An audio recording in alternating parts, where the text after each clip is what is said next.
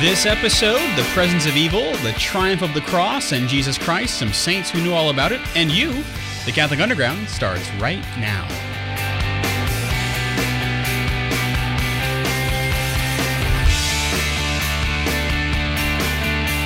Well, hey there, you have hit the play button on the Catholic Underground, the podcast cutting through the noise and bringing you the topics that matter. It's episode number 431 for those of you keeping score at home. That's quite a score, as a matter of fact. Yeah. I am Father Chris Decker. I'm a priest of the Diocese of Baton Rouge in Louisiana, and joining me, we've got Olivia Galino. Olivia, hey, how you doing? What's up? also on assignment would be Kathleen Lee. She is not joining us today, um, but that's okay because uh, you know we'll we'll welcome her back. In the vineyard. She's in the vineyard doing presumably the Lord's work. Yes. Yeah, yeah. She's always doing the Lord's work. That's the thing about Kathleen. If she's not here, you can bet she's on retreat somewhere. Oh yeah. Also on retreat up on the Jeff Star One, we've got Albert who's running the video or the audio for us. I did that last time. I don't know what my deal is. Sorry about that, Albert. That's audio, right? Uh, just keeping the Jeff Star 1 in orbit. That's right, exactly. He's making sure it does not decay. And Ed is running the video for us as well uh, in the ball pit there. Uh, thanks to Ed. You For- said it. Well, well, I mean, you know, Kathleen's not here, so somebody's got to. I feel like pre-admonished by Kathleen. Thank you. Good. Yeah. I mean, Speaking, I have much power, okay. Speaking of admonition, huh? Um, we ought to uh, admonish ourselves for for the times in which we perhaps think that the devil ain't real. oh yeah. But as it turns out, he is. Mm-hmm. Because if we believe that Scripture is the divine and revealed Word of God, And it is. and it is, right, then the stuff that's in it must also be true. Yeah. And it is. And one of the characters that appears throughout the scripture, from all the way to Genesis, from Genesis all the way to the book of Revelation, uh, is is Satan, is the devil, uh, the evil one.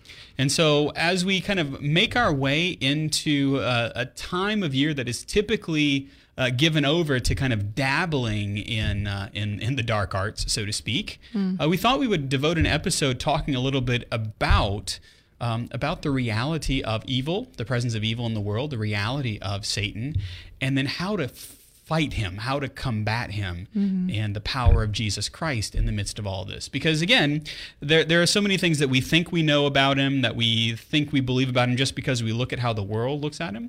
And, uh, well, we're trying to dispel some of that Yeah. uh, without using spells because that is of the devil. Exactly. Yeah. Yeah.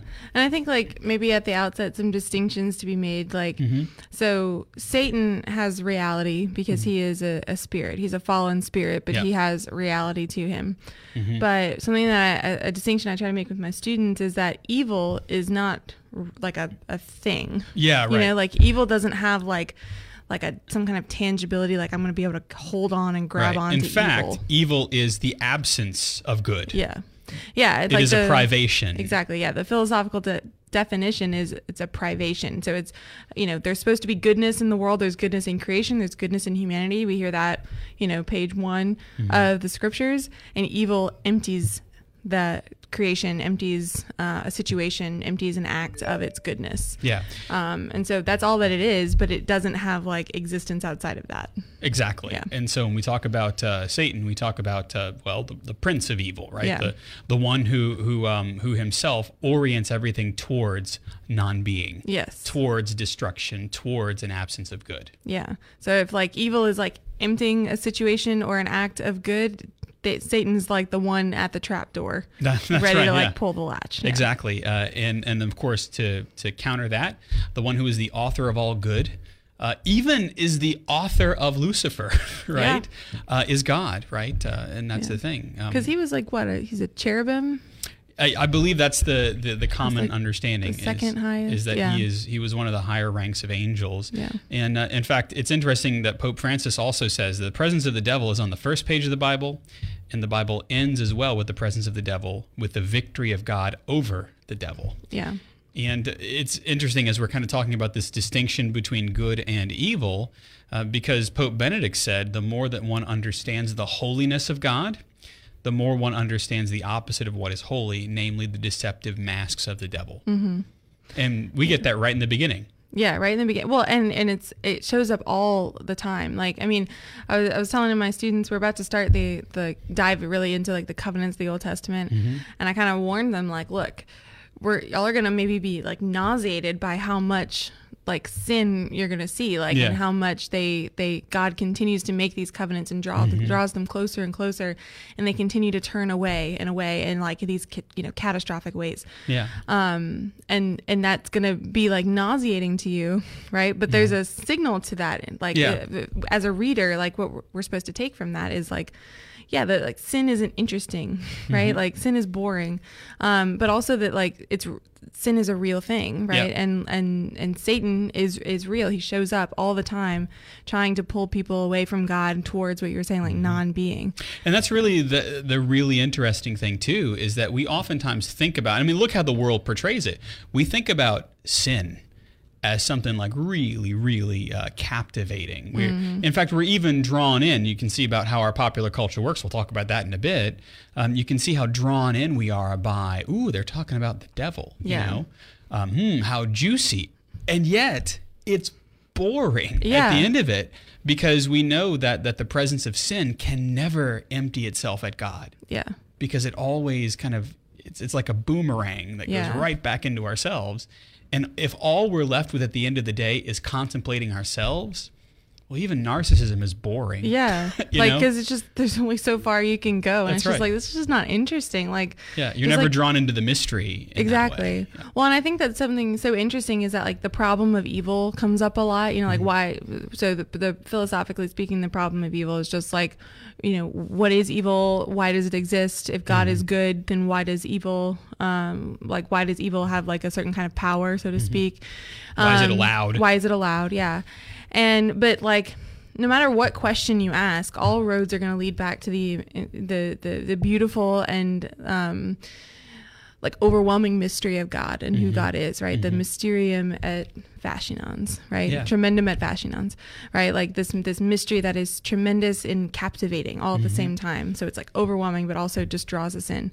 Sin doesn't do that, No. right? Because sin is just it. It makes us feel like sick and sorrowful and sad, Mm-hmm. um, and it might be like quote unquote interesting because there's many different types. But really, like at its heart, it's all just a turning away from God. And Right. like, how many times can you watch that show? you know? Exactly. Yeah, and that's and that's really I think one of the the beautiful things about why it's presented so often in the scriptures is so that we can see this this show happening over and over and go, Lord, I don't want to be there. That's not where I Yeah. want to dwell.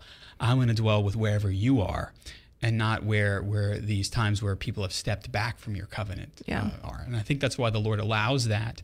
Um, and in the mystery of, of, of evil, why the Lord allows um, Israel in the Old Testament and then parts of the early church, you know, uh, to be delivered over um, to, to, to the enemies of Israel and to, you know, the enemies of the church, etc., Yeah. is not because God doesn't care, but because God wants us to choose Him. He wants us to, to freely say, Lord God, I want you. And the opposite of that is, again, turning inward on ourselves and our own desires. And that's what we see certainly in the book of Genesis whenever uh, Adam and Eve, they were both there, uh, whenever they turn away from God in order to try to have their own will apart from God. Yeah. And, and that is a direct reflection of, uh, of what we know about, um, about Lucifer, about, uh, about Satan. Yeah. And we see that in the scriptures, uh, certainly in uh, in the book of Revelation. But even before we get there, in the book of the prophet Isaiah, there's this really interesting prophecy that is directed against the king of Babylon. But the early church fathers um, agree that it applies with a deeper significance to the fall of, of Satan, the rebel angel. And this is um, from Isaiah chapter 4, verse 12. How you have fallen from the heavens, O morning star, son of the dawn how you have been cut down to the earth, you who conquered nations.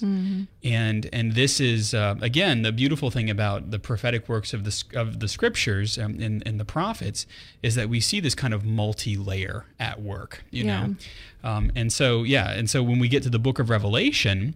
We see uh, what we know so well. If you if you uh, read Revelation chapter 12 verse 7 this is the whole kind of the the counterbalance to genesis chapters 2 and 3 where um, where the scriptures tell us war broke out in heaven. Michael and his angels fought against the dragon and the dragon and his angels fought back. But he was not strong enough and they lost their place in heaven. The great dragon was hurled down. The ancient serpent called the devil or satan who leads the whole world astray. He was hurled to the earth, and his angels with him. This, of course, is um, is the book of Revelation, which people tend to try to read by itself. I have a couple of, uh, of friends and parishioners who are like, "I'm going to start reading the Bible." I go, "Great." I said, "Where are you going to start?" They go, "Revelation." I'm like, "Well, you know, I, I don't know of anybody who reads the end of the book before they read Yeah. the beginning. You know."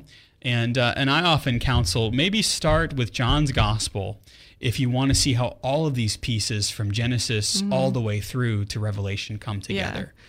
Yeah, you don't have to start on page one and just go until you get to the end, but like you gotta you gotta hit the highlights that like give you all the like that give you of the, story. Yeah. exactly and help to give you kind of those uh, those marrowy bits and then the Yeah. sinews that join the pieces together. Oh, I hate that word, but yes, that's true. I just have never liked the word. Okay, the ligaments that uh, that, no, that, that one's bind the too. okay, Anyway, all right, well, all right. But, sorry. But I think too, like when we're talking about scripture, like think about Job, Mm-hmm. right? So like Satan, it, like you have this kind of interesting conversation between like God and Satan, Mm-hmm.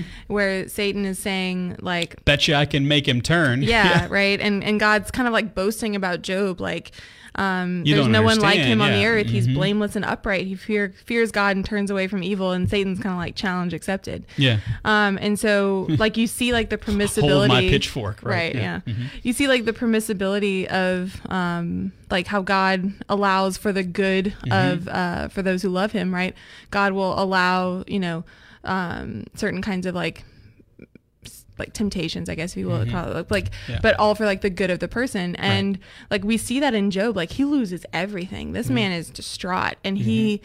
he has nothing. He's like kind of being skinned alive. You know, not Mm-hmm. metaphor, not literally, but like you know, to the extent of that metaphor, yeah. it's true. And like we see him like struggle with that, and we see him like, have to like talk through things. Mm-hmm. Yeah, with he his is asking and- those questions. Why? yeah, but know? he doesn't like even in his despair, he doesn't turn away. No. Right? He's still that blameless and upright man who fears God and he turns to God with his are you serious kinds of questions. Mm-hmm. Yeah. And he doesn't allow like because the temptation of evil wants us to to make the turn, right? Yeah. To turn the head and to say no, right? With I the will with the body. Yeah, non-serviam. I will not serve, right? But even in your despair, if you can look at God and say, "Are you serious?" Right? That's still a relationship. Mm-hmm. That's a the- turning toward God, Yeah, yeah. that's a turn towards God. That's Mm-hmm. the relationship. Um, so anyway, I like how like you see i don't know this kind of like um anthropomorphized conversation between god and satan um but um you can see how like S- satan is not strong enough to like test the just man like think about joseph too Mm-hmm. right like we don't hear in scripture about how joseph kind of bandies with um against any you know demons or against Right, satan no. but he's called the just man right more than once Yep. and that tells us also you know because the in the silent years of Jesus's life um, before his public ministry he's not you know we don't hear anything about him being tempted by the devil or anything Right. like that and in the large part that's due to Joseph right Yeah. and like the the just uh, upright nature of his character and the fact Mm-hmm. Yeah, that he always lived in accord with what God asked. Exactly. Yeah, and there was no room for Satan to get in Mm-hmm. and um, try to come at Mary or try to come at Jesus.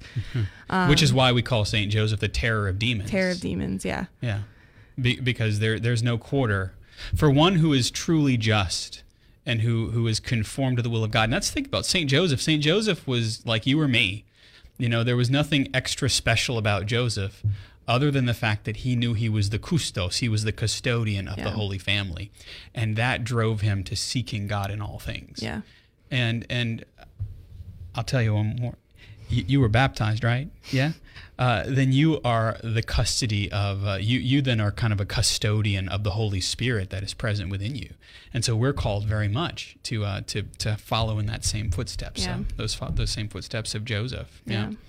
Yeah, and Jesus, of course, speaks about uh, about the presence of evil, and he says in the scriptures that he he saw he saw Satan fall. The thing that Isaiah is talking about, he saw Yeah. this fall. The thing that that Revelation is looking towards and looking backwards to, uh, Jesus saw. You Yeah. know, and and he was part and parcel. He was present Yeah. in the midst of all of that. He, you know, he didn't cause it to happen, but he was there. Yeah. And Well, and that's part of like the you know obviously this is not something that anyone witnessed, but like that's part of like the um the tradition of the fall of the angels is that like it was, um, oh sorry, it was like God kind of holding up Jesus as like I'm going to save these people like that you know creation hadn't even really happened yet but Mm-hmm. like God in his foreknowledge knowing that he's going to need to send a savior and saying like it's going to be through my son and Yeah. he's going to take on a human nature to save them and that's what kind of made Satan say well I'm not going to serve someone who's you know lower than me because the angels are higher in being than us Yeah. right and so he said no I will not serve but it was to Jesus that he was saying that to Mm-hmm.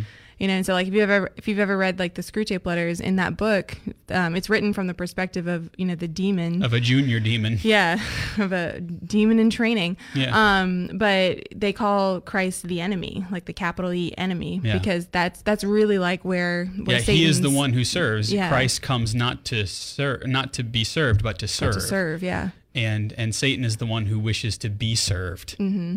Yeah he wants his legions Yeah, exactly. And so Yeah. he is he is the antithesis of that, which is why Jesus says in John's Gospel, chapter 12, verse 31, right before he goes to the cross, now is the time of judgment on this world. Now the ruler of this world will be driven out. And that is definitive, it is absolute that Jesus' saving action on the cross, the the consummate act of service really service to mankind, right? He's offering worship to, to his Father, and he's offering service to us by drawing us up into the action of the cross. Therefore, the ruler of the world, Satan, is cast out. He has no power and and no authority uh, except for what God allows, so that God Himself can be magnified yeah it's a complete nullifying of the evil one. Mm-hmm. Um, but we, of course, we, we still have to reconcile with it. Another thing that we'll reconcile with very briefly here is that uh, you're watching to and you're watching and listening to the Catholic Underground.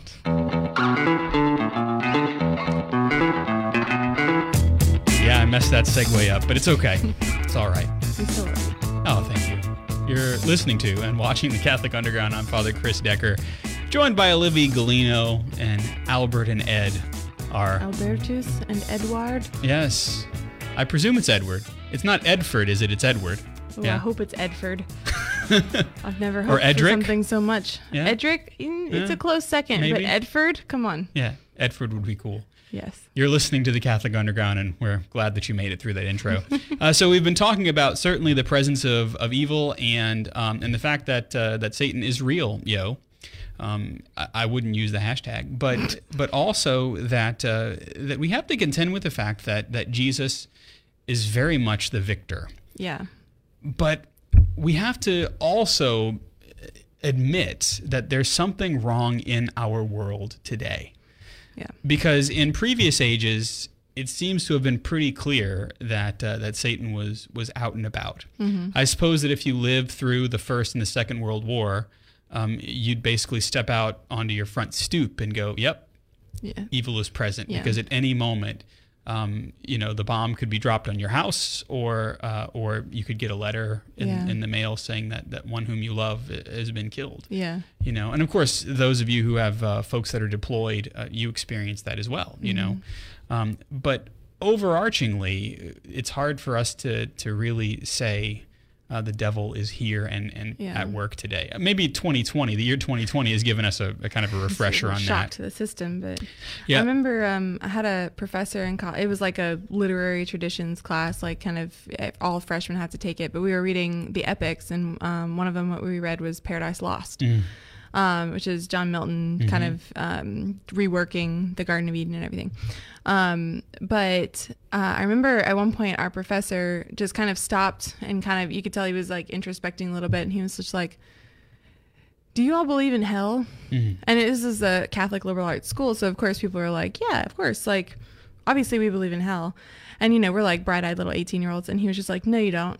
Mm-hmm. And, and and like people were kind of incredulous, like, "What are you talking about?" And he was like, "You don't act like it." Ooh, And he wasn't talking specifically about us, but this was like an 80 year old man. Like he's seen things. Mm-hmm. Um, but he was just making a comment on like in the world, we don't act like we No. believe that Yeah. Satan is real, that temptation is a thing. Mhm. We, we, we kind of go about our business acting as if that's all like fairy tales. Yeah, and and furthermore, we treat freedom that way too, Oh, right? yeah. That freedom is just the ability to do whatever I want because there are no consequences. There aren't any consequences right now that I care about, and there certainly aren't eternal consequences that I have to worry about. That's Yeah. kind of where we find ourselves. Themselves now. You know, in fact, many people think that that the devil is just kind of a concept, like we were talking about a little bit Yeah. earlier. And yet, um, I believe it has often been said that the devil's greatest trick Mm-hmm. is trying to convince the world that he doesn't exist. Yeah.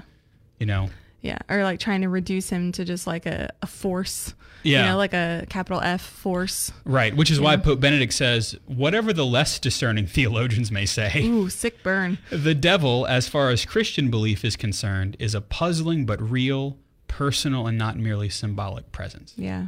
Personal. That's really that's important Yeah. because we can it, like even in our our thinking about Satan, we can think of like I'm just one in a crowd. Yeah. You know, like Yeah, yeah. I don't need. He doesn't care about me individually. Yeah, but he does, and and that's not meant to scare us because, like you were saying, like the the victory has already been won. Yeah. Right, and like I have to tell this to my students whenever they get all like, you know, verklempt about Mm-hmm. Yeah. like Satan and the devil, and they're like, ladies, listen, like Christ has already won the victory. Yeah. Look at the cross. That's right. Like that's the victory over sin and death. Satan Mm-hmm. has no more power, right? If he has any power, it's because God allows it for the building up of the kingdom. That's right.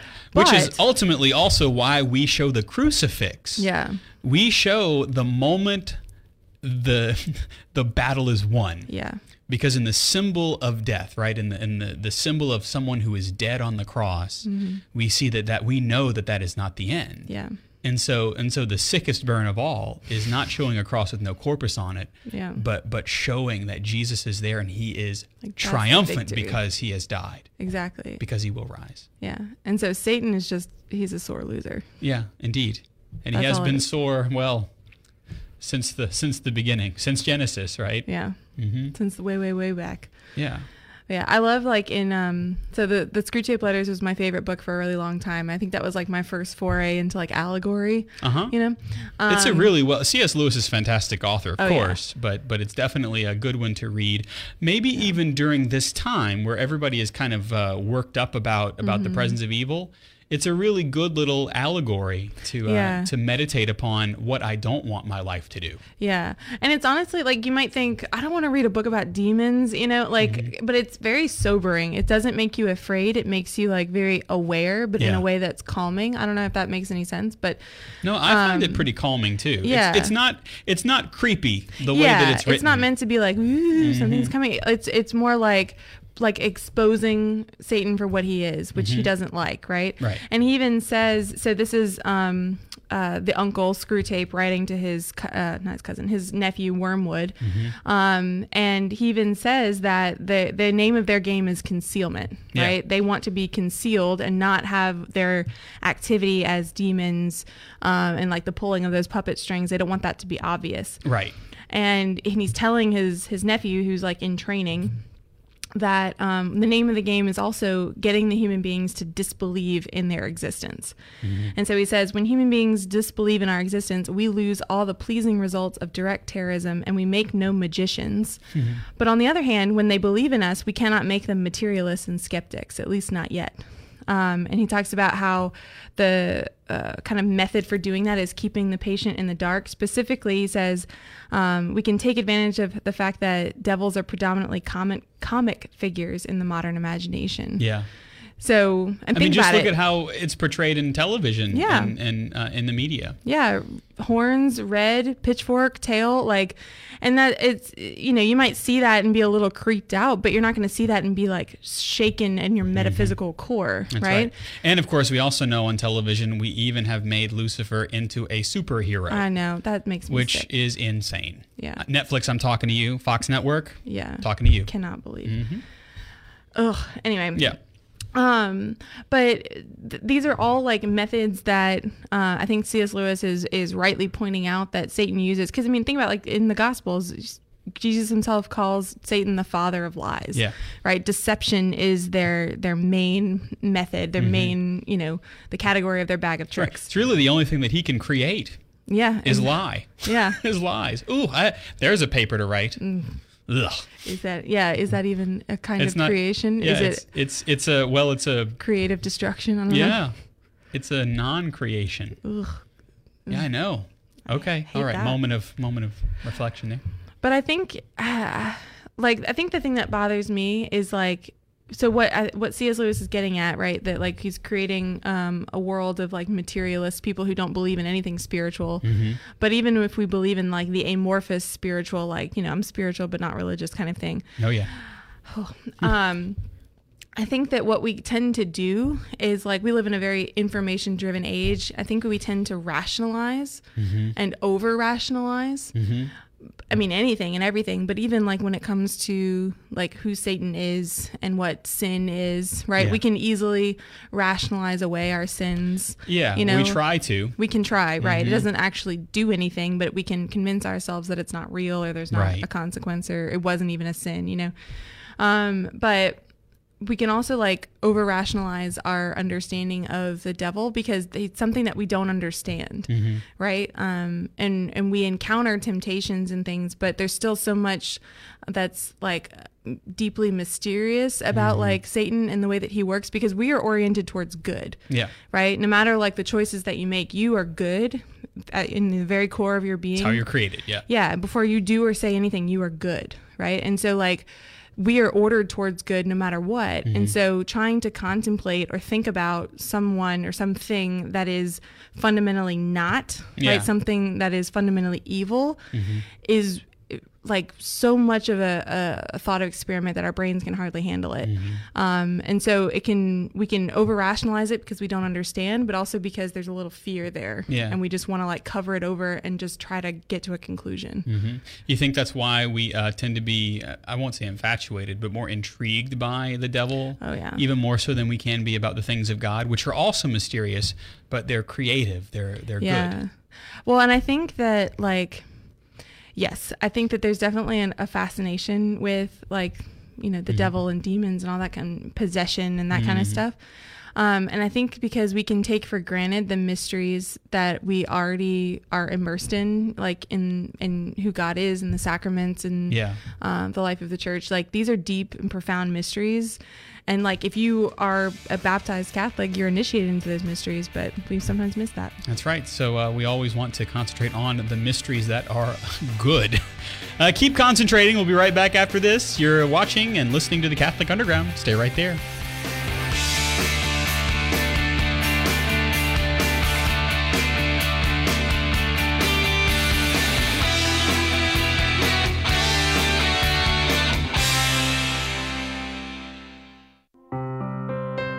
Hail, Holy Queen, Mother of Mercy, our life, our sweetness, and our hope.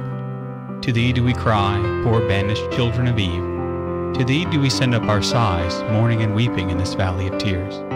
Turn then, most gracious advocate, thine eyes of mercy towards us, and after this our exile, show unto us the blessed fruit of thy womb, Jesus. O clement, O loving, O sweet Virgin Mary.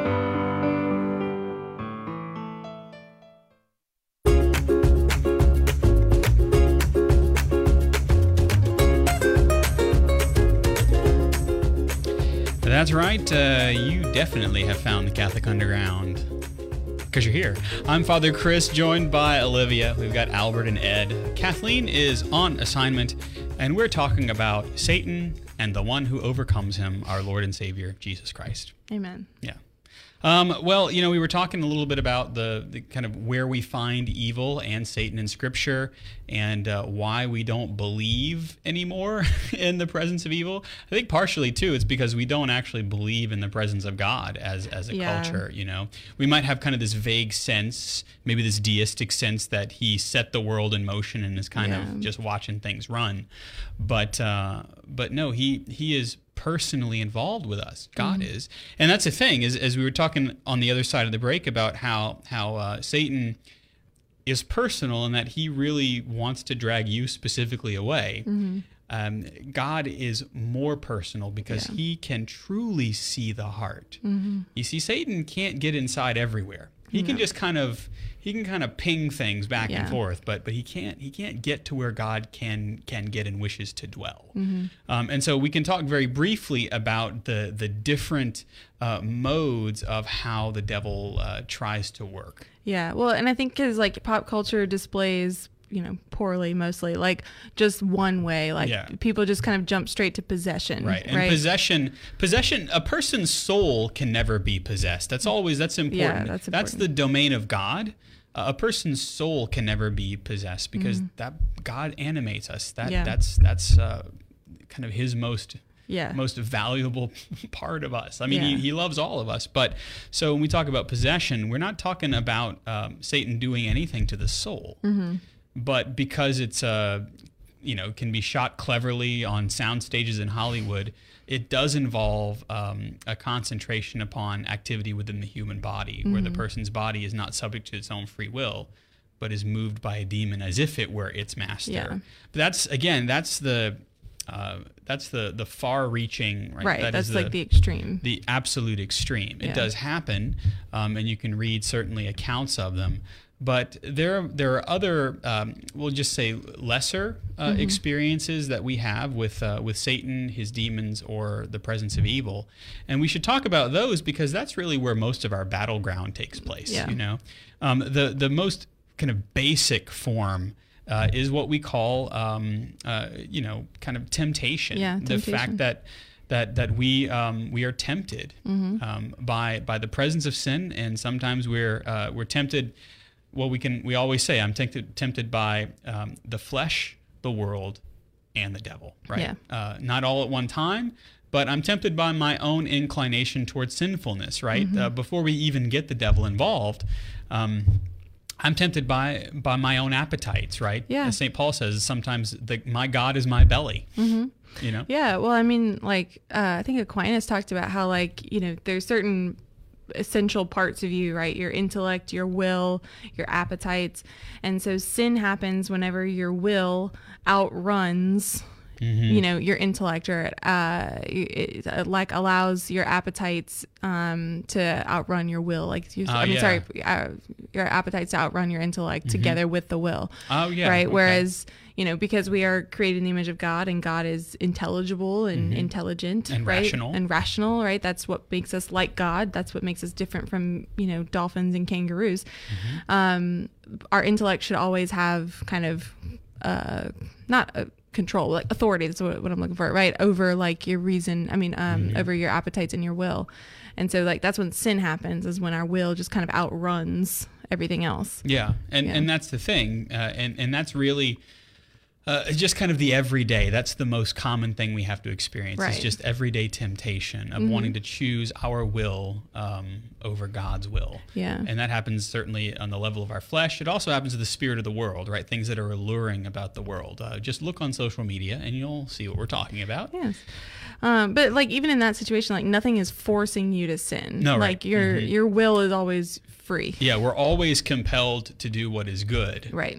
but we have the freedom to choose what is not good. Yeah. And it's like so you could say in that situation it's like Satan kind of presenting before us these these pleasurable options, these things that may be dressed up as good Mm-hmm. Yeah. or might be good themselves, but there's something better that we're supposed to be choosing, yeah, you know. pleasure, possessions, and power, right? Yeah. Those are the things that are always set before us. Yeah. And so devil kind of like presents them before us and like entices us to them, but he we have to be the one to choose them. He Mm-hmm. Right. can't make us do that. Right, and and that's of course the the next level in temptation is the devil himself, just Yeah. uh, either sending one of his demons to do the work, or you know, um, kind of going up the chain of uh, or going down the chain of uh, of the the lowerarchy, um, Mm-hmm. of him getting directly involved. Um, whenever we talk about temptation, we're we're not talking about the the kind of the um, extraneous ways, the extraordinary ways in which uh, in which the demons and and Satan Yeah. work. And one of the ways that we would talk about is infestation. So, like if you, if you hear about a haunted house or something Mm. like that, I've actually had to go and do house blessings before, Yeah. where there have been um, reports of, of infestation, Mm. and that's uh, you know very simple for any priest to do to, to go in and, and do the blessing in Latin uh, Mm-hmm. with uh, properly blessed holy water, and then I'll usually tell the the uh, folks in the family, the presence of the family, um, if if this doesn't take care of the situation, then we'll we'll go up the list, right? We'll find we'll find the diocesan exorcist, and then he'll come. Mm-hmm. Yeah. But infestation is a real thing. Yeah. Um, but uh, but it's important to note that. Uh, now, if you hear, you know, noises and, and things like that in your home. Sometimes it's just uh, you know, a squirrel. Yeah. Yeah. yeah. I have a skittering in my house, and I know it's a squirrel. Yeah. Because my cat knows what it is. Um, yeah. But uh, but yeah. So that would be infestation. Um, then the next kind of rung is is oppression, and this is where demons exert uh, a concentrated external influence that cause physical harm or discomfort to a person. So like uh, a pushing or shoving, right? Or, or even a strange illness, uh, that can be uh, a form of demonic oppression. Not always. It's important to note that, right? Right, These things involve discernment. We'll talk about that in a little bit. Um, but uh, but sometimes these strange recurring illnesses can be that kind of that that presence. you Yeah. know? Um, sometimes chronic illnesses and things like that. Yeah. Uh, demonic obsession. Uh, so we know about infestation, oppression, obsession is uh, is when a demon exerts exerts an external influence that affects a person's mental state. Um, and so sometimes this can take the the form of extraordinarily persistent, intense temptations. Um, or it can uh, intensify some of our kind of natural tendencies uh, Yeah. or pathologies. Yeah, or like phobias, that Yeah. kind of stuff. Yeah. Exactly. So you can take maybe a fear of heights, and it gets dialed up to push an it to, yeah, and the yeah, extreme. mhm, yeah. Yeah. And, then and then fi- yeah. I was just gonna say, I, I think it's interesting to notice how, like, you know, you're starting infestation. It's just happening with like external things around you, your Mm-hmm. house, something like that. Oppression is starting to happen to you in a Yeah. physical way. Obsession is starting to like penetrate your mind Mm-hmm. more, and then like finally that last step of possession is like an insight. Is you a know? relinquishing of uh, Yeah. of the body. yeah, And it's important to note, uh, you know, we were talking a little bit before the show about um, about how these things happen. The devil doesn't just decide to pick on you. yeah, You know, if you're trying to live a virtuous life, yes, you're going to have kind of a target painted on your head. You Yeah. know, so so you're you're going to be the subject certainly of temptation. That's all of us. That's any of us who are trying to live virtuously. But it's important to note that we ought not to uh, to open up doorways, right? So whenever we talk about dabbling in the occult, whenever we talk about dabbling in Eastern spiritualities that are apart from Christianity. Um, that's important to note, right? This is why Father makes such a big deal about about practices like yoga. We, we don't we don't know a lot about what's going on behind the scenes in the level of the spiritual Yeah. realm, no matter what people tell you. And so it's best not to invite that as as an open doorway, Yeah. right? Uh, and then of course, uh, w- whenever you're involved in things like witchcraft, I mean, Yeah. you know, the, the Harry Potter series was is fantastically famous. Mm-hmm. But whenever you have kids that are reading these books and then becoming interested in, in the the lifestyles that that it kind of uh, you know lay, lays up as Yeah, uh, as something that's laudable and attractive. You can certainly go down the rabbit hole of, uh, of, of witchcraft, and witchcraft is never something that can that can arrive at God. Right. In fact, it begins to summon the works of the evil one exactly. and that's a real thing.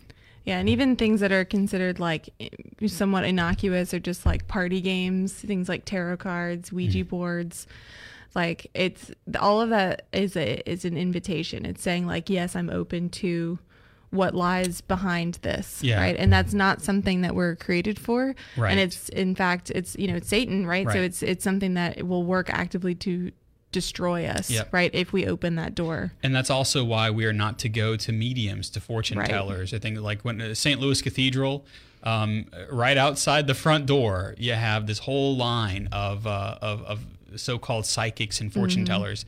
It's not that they're not accurate, you know, um, but uh, but they're listening to voices, they're discerning voices. And something can tell you in your ear that uh, that that they are an angel, but you don't know mm-hmm. what kind of angel. And remember, Yeah. there's only two types of spirit. There's the Holy Spirit, mm-hmm. and then there is the evil spirits, the demons and, and Satan, right? And and there's mm. no third direction. There's no neutral spirit, right? Yeah. Um, and, and that's important to note. And so we, we ought not to uh, to open these doors because that's when we can open ourselves to these to these four different ways that are um, that are outside of just the regular ordinary temptations that we that we undergo by trying to live virtuous godly lives. Yeah. Um, so should we be afraid, Olivia? Absolutely not. There's nothing. There really is no thing to be afraid There's- of. yeah, no thing. There's no reality that is to be feared here, and and that's hard for us because like these things can be terrifying, right? We don't, and and again because we're ordered towards good, right? So Mm-hmm. Yeah. we have a fear of the loss of something good, Yeah. right? But if we stay close to the sacraments, we stay close to God in prayer, we stay in a state of grace, we're fine. Mm-hmm. That's right. right. And, and the sacraments are there for that, right? Exactly, Uh, in yeah. fact, I think that one of the the the devil's uh, next greatest hits is trying to convince us that the sacrament of reconciliation is not needed Yeah. and is something that Catholics don't need to do anymore Yeah. and doesn't have any help to us at all. Right. Or it's just like not efficacious. Like Right. if you've sinned, Yeah. you've sinned and that's it for you. Yeah. And that's not it at all. No. Redemption is real. That's right. And and the sacrament of reconciliation is is once again allowing the Lord back Yeah. in to all the areas that we've ceded to the evil one Yeah. uh, or to ourselves more often. Yeah. Then then we're giving the dominion back over to God. Yeah. Mm-hmm. And so, like, even the Catechism talks about how very explicitly in uh, paragraph 395 says that the power of Satan is nonetheless not infinite. Mm. He is only a creature, powerful from the fact that he is pure spirit, but still a creature. He cannot prevent the building up of God's reign.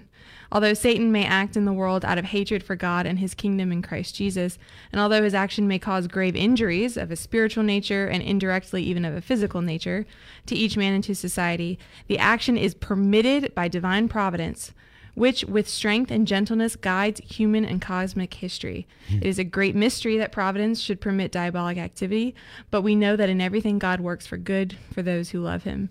And I think maybe like the fear can come from like pitting God versus or like good versus evil or Yeah. God versus Satan as like this kind of equal match, like ooh, who's gonna win? Battle Royale. But it's so it's so mismatched. Yeah. God in, in is fact, it is the royale that wins. yeah, exactly. Yeah. You know, so like Satan is is like, you know, some kind of toddler trying to take on like John Cena. Like it's just never going to happen. Mm-hmm. Right. Right? And uh, so we can trust in that, Yeah. right? And that might be hard for us because we see how evil plays out in the world and it's kind of constantly in front of us. Mm-hmm. Yeah. But that's not the full picture. No, it's not exactly, and and we must uh, trust as Saint Paul does. Right? We know that everything God, everything God works for, is of the good. Yeah. Right? And if we love God, and we want to try to to get to God in everything that we do, evil may. Well, Archbishop Sheen says it well. Right? The devil may have his hour, but God will have his day. Yeah. And and that is important for us to believe. Um, I wish we had time to go into a little bit more of, of discernment of spirits and spiritual warfare. Yeah. Um, but we're going to run out of time if we try. But I'll just simply I'll put it in the show notes. Um, it's kind of my pick of the week, sort of. Um, and this is uh, Dan Burke's Spiritual Warfare and the Discernment of Spirits um, by the Sophia Institute Press. This is a fantastic primer on uh, St. Ignatius's rules for discernment of spirits. And so when we talk about trying to, to learn to live the virtuous life and to see how God is calling us to himself, and then being able to root out the voices of, uh, of, of evil uh, and root out those voices that seek to move us away from God, we call that discernment of spirits. That comes to us from the, from the letters of John. Uh, and also elsewhere in Scripture. And then St. Ignatius is the powerhouse of this. So Dan Burke's Spiritual Warfare and the Discernment of Spirits. I'll put that in the show notes for you um, so that you can read more about it. Uh, it's, a, it's a short read, too. In fact, I've, I've read almost the entire book in less than, we'll just say, 16 hours. So. And I'm not a fast reader, regardless of what you may think. Uh, I'm not a fast reader. What we thought we would do uh, in, in in place of the pick of the week, you know, we're trying to do that rotating thing again. Is uh, is do uh, kind of what we're calling patron saint bingo. So you can mark this off on your card. right. It's kind of a low hanging fruit, but uh, but very much a spiritual super relevant. master and super relevant. And that is Saint Benedict, Saint Benedict of Norcia. Norcia. Yeah.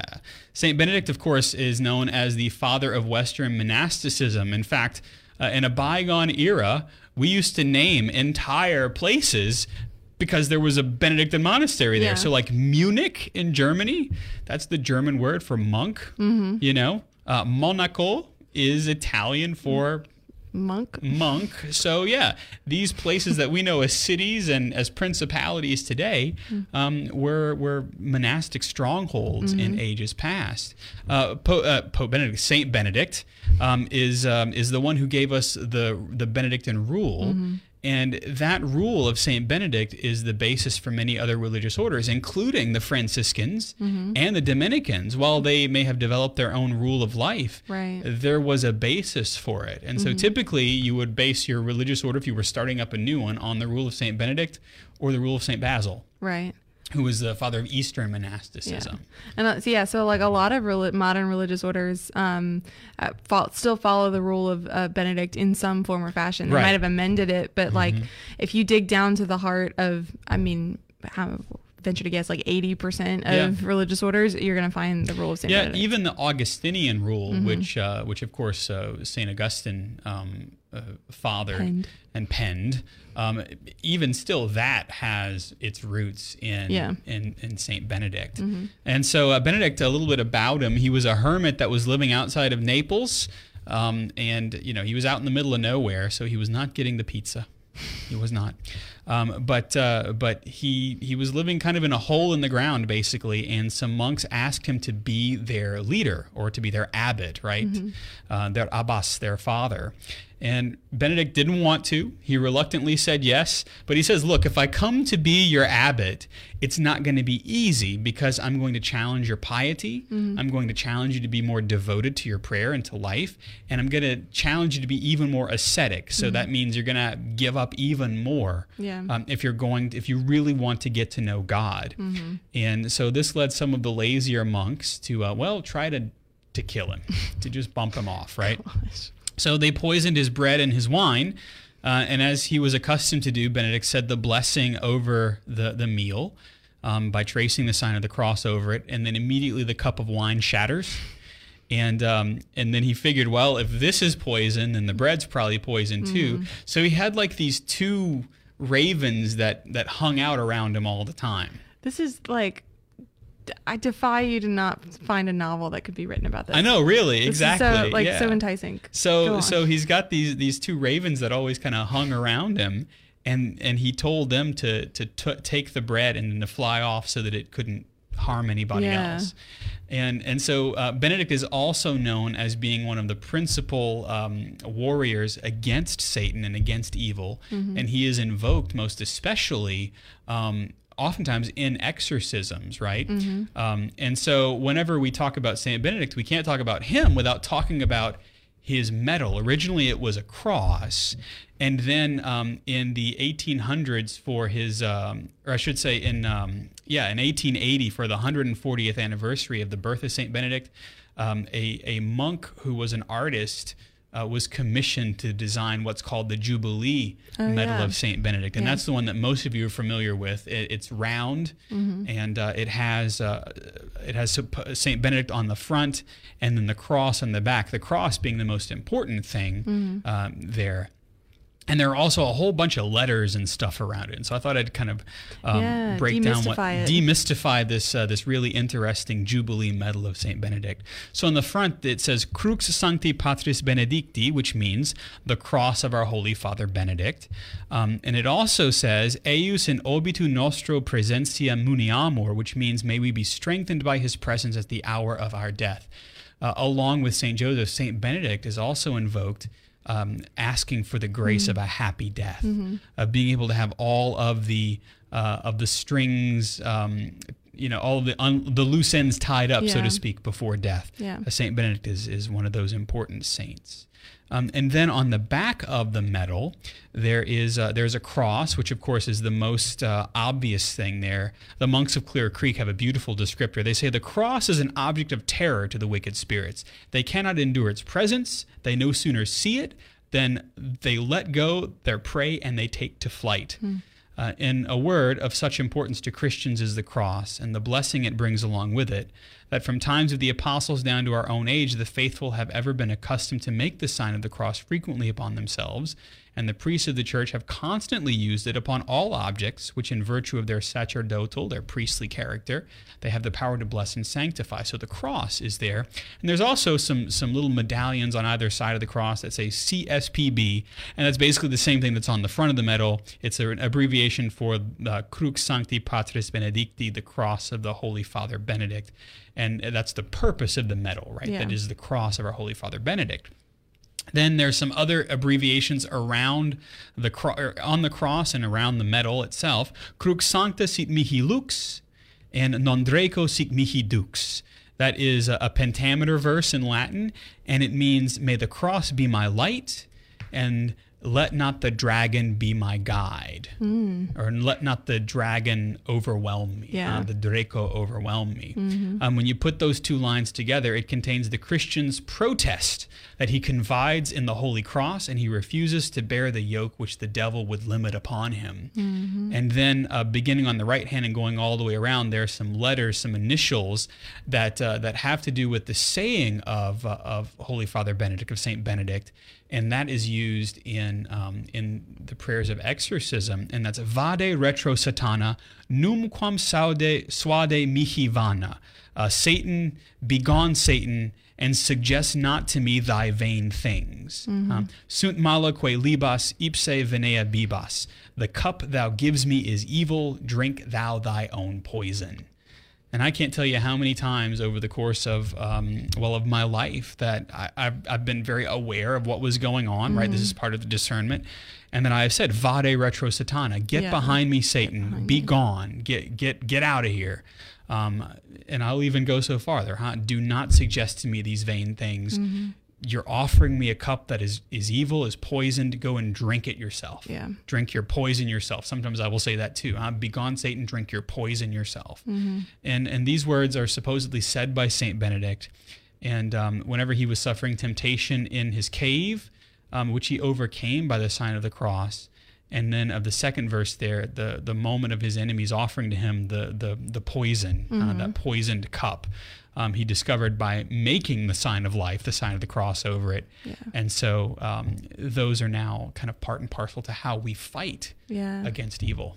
Yeah, and it reminds me like like all of these different um they're you know, they're prayers really. Yeah, yeah it's, it's a Um, medal of prayers. Yeah, so like uh, there's so many different ones kind of contained in the medal and it reminds me of um, like from Paul about like putting on the armor Mm-hmm. of Christ and like the you know the helmet and the breastplate and the like the what is it called like the little The girdle, the girdle. cincture. Yeah, yeah. Um, and so like all of the these just feel like like pieces of that armor, Mm-hmm. you know, like so like the more you pray each of these, and the more that you like, um, you know, uh, allow yourself to be closer to God than your next breath. Yeah, right? the Or more you internalize those things, yeah, right? then the more that you can say these things with confidence, the confidence of the cross, That's right. right? Like Vade Retro Satana, get behind me. Right, exactly. Yeah. Because you're not saying this on your own, but you're saying this in the power of Jesus and his cross. Right. Mm-hmm. I have my scapular, speaking of putting on armor. Of course, it's got the miraculous medal on it. you have a Uh, this huge one's well weathered. medal on it. I do. I love it. I do. I'm a member of the Militia Immaculata, That's so it's got to yeah. be big. And then, and then in my little scapular pocket, because I have a scapular Oh. pocket, I have my Benedictine medal here, hmm somewhere. Oh wait, no, this is my St. James. Oh, yeah, I was supposed Yeah. to say. On the you- other side, I have in my little pocket. You have two pockets. Yes. That's Scapulars.com. Just saying. Well, my scapulars are metal. yeah. Oh well, right, because you can wear the mm. medal once you've been Yeah. invested. There it is. Oh, I've got I've got more than one. I didn't even realize. Oh, look at that. So I've got my Benedictine medal, and then I've got Saint Joseph. I didn't realize I had such a powerhouse here in my scapular. Heck yes. Who put these in there? I don't know. Jesus. I, well, I hope so. I presume so. Satan can't touch these things. So there you go. All right. Well, That's awesome. that's a, a tour of my scapular, ladies I love it. Father Chris discovers the medals that he wears every day. That's right. I know. I say I say my uh, my miraculous medal prayer every day. Now I'm gonna have to start remembering to, to throw a Saint Joseph prayer in there. Oh, I got a good one for you. Oh yeah. Oh yeah. Okay. The one that's like um you can trace it back to like 50 AD Oh. and it's like never been known to fail. Ooh. Yeah. Okay. Okay. Yeah. I, I got you back. We can put that in the show notes too. I think that would Y'all be a great thing to do. Yeah. There you go. Yeah. All right. As I I try to put my scapular. Yeah, put back, yourself together. on here. Yeah. All right. Okay. Whew, yeah. So, so the Medal of Saint Benedict definitely highly recommended uh, Mm-hmm. for those of you who are trying to live a virtuous life, because we believe that sacramentals do indeed lead us towards God. Right. That's what sacramentals are. Yeah. Sacramentals are objects, blessed objects that lead us to the sacraments, that lead us ultimately to the Eucharist. Yeah. And I think something that I've been thinking about while you were, you know, beautifully going through um, the different parts of the medal, I was just thinking about how I, it's understandable that we could be afraid, especially if we're thinking about like, I have to fight Satan on my own, you know, like I can't do that. I can't.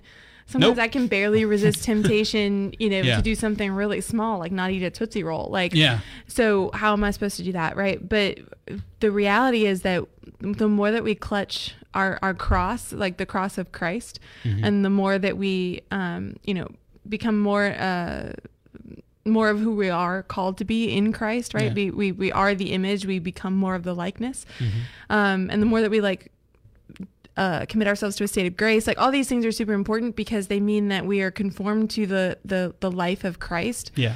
And it's Christ who fights. That's right. us, That's right, yeah. And so Yeah. like it's if it's a if you're thinking like I I'm too weak to do that, I'm not strong enough to do that. Look to someone like Saint Joseph, Yeah. because like one of the titles for him in the litany is the lover of poverty. He knew that he was not equipped Mm-hmm. to do what he was asked to do, but it didn't matter because it left room for God to work in him. That's right, exactly. You know? and and, and that's important to note too. Uh, Saint Paul in his letter to the Romans, right?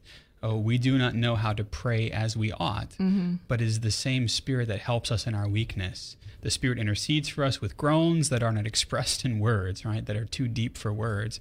And so we have to realize that that without God, we we can't do it. We can't do it. We just can't. The only thing that we can give is, yes, Lord, I invite you in Yeah. you know and and that's the way and then and then god gets to work then Yeah. then jesus begins to fight in us and through us because that's how the holy spirit works the holy spirit animates us it takes it takes our our frail body and and our our um, our soul that that has been kind of wounded if you will by the presence of evil it's remade in baptism it's strengthened um, in confirmation with the gifts of the Holy Mm-hmm. Spirit, and then we're sent out. Um, but but we do constantly have to ask the Lord to to recharge that to to kind of give us Yeah. uh, that renewal. Yeah. And he will. He And- wants it. and He will. He wants that more more than sometimes we want it for ourselves. Yeah. God wants to stop at nothing for us to be with Him, and so He's willing to give us everything that we need to fight against evil. Yeah. And uh, and those words are trustworthy for sure. So we hope that this has helped you. Um, maybe to to just go ahead and say, "Yep, uh, Satan is real, evil is real," um, but also that Jesus is the victor and uh, He is the King. And if Christ is our King, then we need no other. We need claim no other. As always, the Catholic Underground is made possible by listeners and by viewers and by prayer warriors and by benefactors like you. You can become an official Undergrounder by going to catholicunderground.com slash donate and helping us out. You can also help us out by letting others know about the Catholic Underground. Remember to like us and to heart us and to star us on your platform of choice. And if the podcasting service that you listen to, uh, that you use to listen to us, has a review option, maybe consider leaving a favorable comment because that helps us out too. And eh, you know, sometimes you like to read It's just nice. things too. We like those. Yeah, yeah. Our panelists this week have been well, Olivia. Yay. She's Sorry at, to disappoint you. That's okay. No, we're glad that you're here. Uh, she's at the.real.omg on Instagram and Twitter. If you want to see the cakes she's been baking, then uh, you'll want to go check out her Instagram and Twitter Yeah. for that matter. Yeah, I do bake. You've been cake casting, casting. I was caking this week, yes. Yeah, there you go. Uh, also, uh, Albert, Albert Dupont is uh, running the audio. Uh, thank you, Albert. You're welcome. We managed to keep her in the air. That's right, she's still flying. Uh, and then also, Ed Ball is our video director, so he's been making sure that the video looks nice and pristine. He even white balanced all the cameras. So if Oh, you're he's so watching good. us, yeah, it's, it's all Ed. doing Oh, that. Edford. Oh, Edford. Yeah, Jim Hayes is our research director, and he's got his crew in the lab too. We miss you, Jim. Need to get in touch with him this week. Yeah. Yeah, uh, and uh, you know me, I'm Father Chris Decker. I'm at Digital Catholic on Twitter and on Instagram. You've been listening to the Catholic Underground, cutting through the noise so that you can find that still small voice. We'll hope to see you next time, and uh, well, yeah, we'll see you next time.